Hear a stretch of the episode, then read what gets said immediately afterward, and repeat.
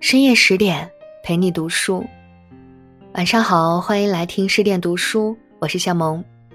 今天要和你分享到的故事，关于张爱玲的《金锁记》，作者江徐。我们一起来听。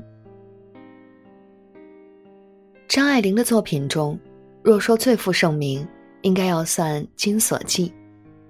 她写贫家女曹七巧嫁入豪门后，情欲压抑下导致心理扭曲，葬送了自己。还摧毁了儿女的幸福。曹七巧是一个血肉丰满的人物，作为金钱的奴隶、情欲的刽子手，她让人感到可恨；作为一个缺爱的、情欲得不到满足的女人，她又让人觉得可怜。傅雷对这部小说给予高度赞誉，将它与《狂人日记》相提并论，称其为我们文坛最美的收获之一。故事中，痛苦的是痴男怨女。跳出故事，绝美的是白纸黑字。七巧之所以叫七巧，除了因为生在七月，大概它的创造者张爱玲想通过名字赋予它俊俏的气质。在一篇关于取名的散文中，张爱玲说道：“每一个数目字还是脱不了它独特的韵味，三和七是俊俏的，二就显得老实。”七巧家里开麻油店，上面有个哥哥叫曹大年。麻油店开在一条碎石子路上，整天散发出麻油的馨香。这里有油腻的柜台，竖着木池的芝麻酱桶，吊着铁池的油缸。七巧长到十八九岁，猪口细牙，三角眼，小山眉，干起活来又麻溜，成为店里的活招牌。他上街买菜时，喜欢挽起袖子，露出雪白的手腕，年轻有活力，长得俊俏，又会干活儿，这样的女孩子自然招人喜欢。肉铺的杀猪匠，曹大年的结拜弟兄，沈裁缝的儿子，都对七巧有意思，尤其是肉铺的朝露，每一次看到他路过，都要赶着喊一声“曹大姑娘”，难得叫声“巧姐儿”，他就一巴掌打在钩子背上。无数的空钩子荡过去追他的眼睛，朝露从上摘下尺来宽的一片生柱油，重重的向肉案上一抛，一阵微风扑到他脸上。市井烟火中的年轻男女散发着庸俗蓬勃的情欲。如果七巧从这些人中挑出一个，贫贱夫妻百日恩，总归也有穷苦人的乐趣。可是，在哥哥做主下，七巧嫁进了有钱有势的江公馆。这种引车卖浆者之流，在大户人家眼里属于不三不四的人，怎会牵扯到一处呢？江家二爷是个残废，有钱人家的女儿自然不肯嫁。媒人介绍了曹家，老太太为了让讨进门的人死心塌地的伺候儿子，便让七巧做了正室太太。江二爷整天瘫在床上，行动离不了人，没有一点人气。他身上的肉，据七巧自己说，又软又重。碰一碰，腿脚发麻的那种感觉。在外人眼中，贫家女嫁入豪门，简直是飞上高枝变凤凰。事实上，守活寡的滋味，只有七巧自己清楚。门不当户不对，情欲得不到满足，这样的婚姻，注定是场灾难。得不到的永远在骚动，七巧在深宅大院里苦熬着。他会调侃刚结婚的妯娌，说些荤段子，也会主动跟小叔打情骂俏，用语言与肢体挑逗。小叔子江继泽是个纨绔子弟，玩心很大，水汪汪的黑眼睛里永远透着三分不耐烦。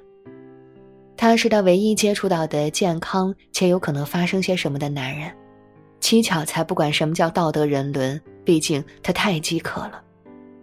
江继则经常出去寻花问柳，面对主动粘上来的七巧，他不是不想，而是怕搭上了扔不掉。漫漫十年，转瞬之间，熬到丈夫婆婆先后去世，几房子孙分了家，各过各的日子。有一天，江继则忽然找上门来，他问候寒暄，他小心提防。开场白走过，两人绕着房子和产业打太极。说着说着，江继则开始表白。他说：“这些年心里一直有七巧，出去荒唐是为避开他，他怕管不住自己，平白坑了他。为了他，他可吃了好些苦。在这迟来的、突如其来的告白下，七巧迎来了他人生的高光时刻，低着头沐浴在光辉里，细细的音乐，细细的喜悦。这些年了，他跟他捉迷藏似的，只是进不得身。原来还有今天。甜言蜜语犹如迷魂汤，让他开始幻想，自己嫁到江家不是为了钱，而是为了遇见季泽，与他相爱。残存的理性立马提醒他，不对，他在哄骗自己，他想骗取他牺牲一生幸福换来的钱。这一转念使七巧瞬间暴怒，口无遮拦的谩骂，劈头盖脸的抡过去，逢场作戏，刚开了头，就这样不欢而散。他恨他。可还是追到床前，再看这个男人一眼。对于七巧此时的心境，书上写道：“他从前爱过的，他的爱给了他无穷的痛苦，但只这一点，就使他值得留恋。女人有时就这样傻，爱而不得时，由爱而生的痛苦也值得留恋。他清楚江继泽不是好人，想要在他那里满足情欲，就得装糊涂。”可他终究戳穿了他。金钱安全与情欲满足，七巧再次选择前者。他从此戴上黄金枷锁，守着儿女过活。黄金枷锁嵌入骨血，七巧看任何关系都从前眼出发。侄子与女儿长安玩闹，有点肢体接触，七巧认定他有坏心思，想霸占家产，于是把他痛骂出门。为了管住女儿。七巧不顾旁人笑话，给十三岁的长安裹小脚，后来兴致淡了，才不了了之。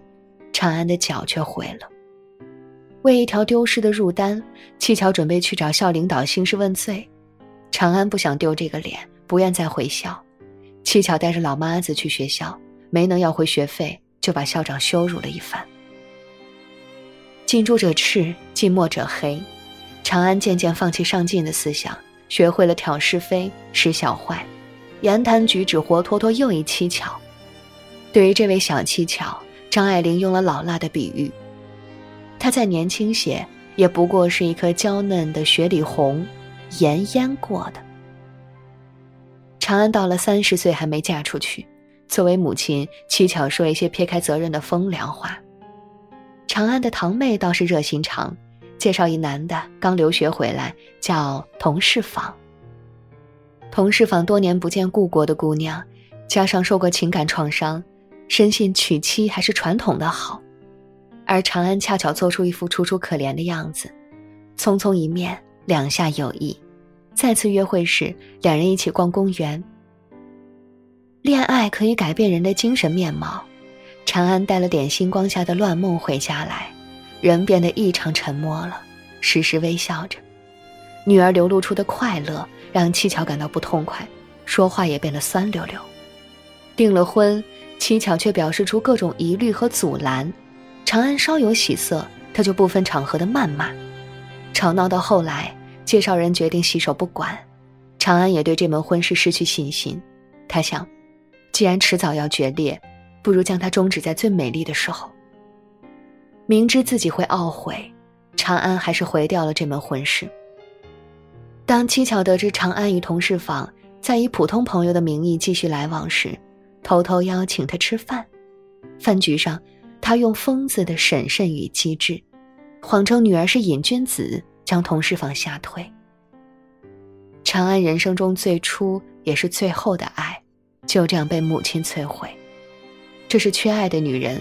在女儿身上实施的报复，自己不曾品尝过甜美，就容不得别人怀抱蜜罐。终于，媳妇熬成了婆。关于这时期七巧对儿子的心理，书上写道：“因为他是他的儿子，他这一个人还抵不了半个，现在就连这半个人他也保留不住了，他娶了亲。越是留不住的，越想去占有。女人往往这样。”入了夜，七巧躺在烟铺上，故意指使儿子长白在一旁伺候。长白是个妈宝男，不敢违背母亲的命令。面对自己儿子，七巧长期压抑的情欲在举手投足的小动作里欲隐还露。他哄骗他，激将他，加上长安在旁边一唱一和的配合母亲，长白心甘情愿留了下来。漫漫长夜，母子俩喝茶吃蜜饯，吞云吐雾。然而七巧并不满足，他心思一歪，逗儿子分享夫妻间那些事儿。长白起初是拒绝的。经不住母亲再三盘问，他开了口，越来越起劲儿。这种语言刺激下，七巧又是咬牙，又是笑，又是喃喃咒骂，卸下烟斗来，狠命磕里面的灰，敲得托托一片响。在云山雾绕与奇雨吟词间，长白陪母亲整夜，却让妻子知寿独守空房。在牌桌上，不知无意还是故意。七巧当着亲家母的面，将儿子招供的夫妻密事宣之于众，还添油加醋，讲得绘声绘色。丈夫的冷落，婆婆的羞辱，让知寿羞恨难当，怨又怨不得，哭也哭不得，因为无论她怎么做，都会遭致婆婆的冷嘲热讽。这样的婚姻简直让她想死。夫妻不和，长白像以往那样光顾花街柳巷，七巧为笼络他。把丫头娟儿给她做姨太太，又哄她迷上鸦片，乌烟瘴气，日复一日。后来知寿患上肺痨，丈夫和婆婆不把她当回事，伺候的丫头也就怠慢。这个可怜的女人，独自躺在床上，爱到油尽灯枯。他去世时，姨太太刚巧生下小少爷，同一屋檐下，那边一群人欢天喜地的庆生，这边。一个人凄凉绝望的离世。娟儿取代知寿的位置不到一年，就吞鸦片自杀了。从那之后，长白不敢再娶，长安，更是断了嫁人的念头。他俩的母亲如愿以偿了，自己不曾得到快乐，也不给子女幸福的机会。读完《金锁记》，我忍不住想，如果当初七巧嫁给喜欢她的人。虽然贫苦，却不会陷入空虚的婚姻，也就不会形成扭曲的性情，大概也就避免了悲剧人生吧。正如傅雷评价这部作品指出，爱情在一个人身上得不到满足，便需要三四个人的幸福与生命来抵债，可怕的报复。有时候，人生如棋，一步走错，满盘皆输。缺钱的生活。也许会为着鸡毛蒜皮吵闹，那只是寻常吵闹；缺爱的婚姻，情感的荒芜让人感到凄惨，那才是真的凄惨。就像七巧，带着黄金枷锁，情欲失落，心理扭曲，如此一生，害人又害己。好啦，今天的文章就和你分享到这里。更多美文，请继续关注十点读书，也欢迎把我们推荐给你的朋友和家人，一起在阅读里成为更好的自己。我是夏萌，感谢你的收听，我们下期再见。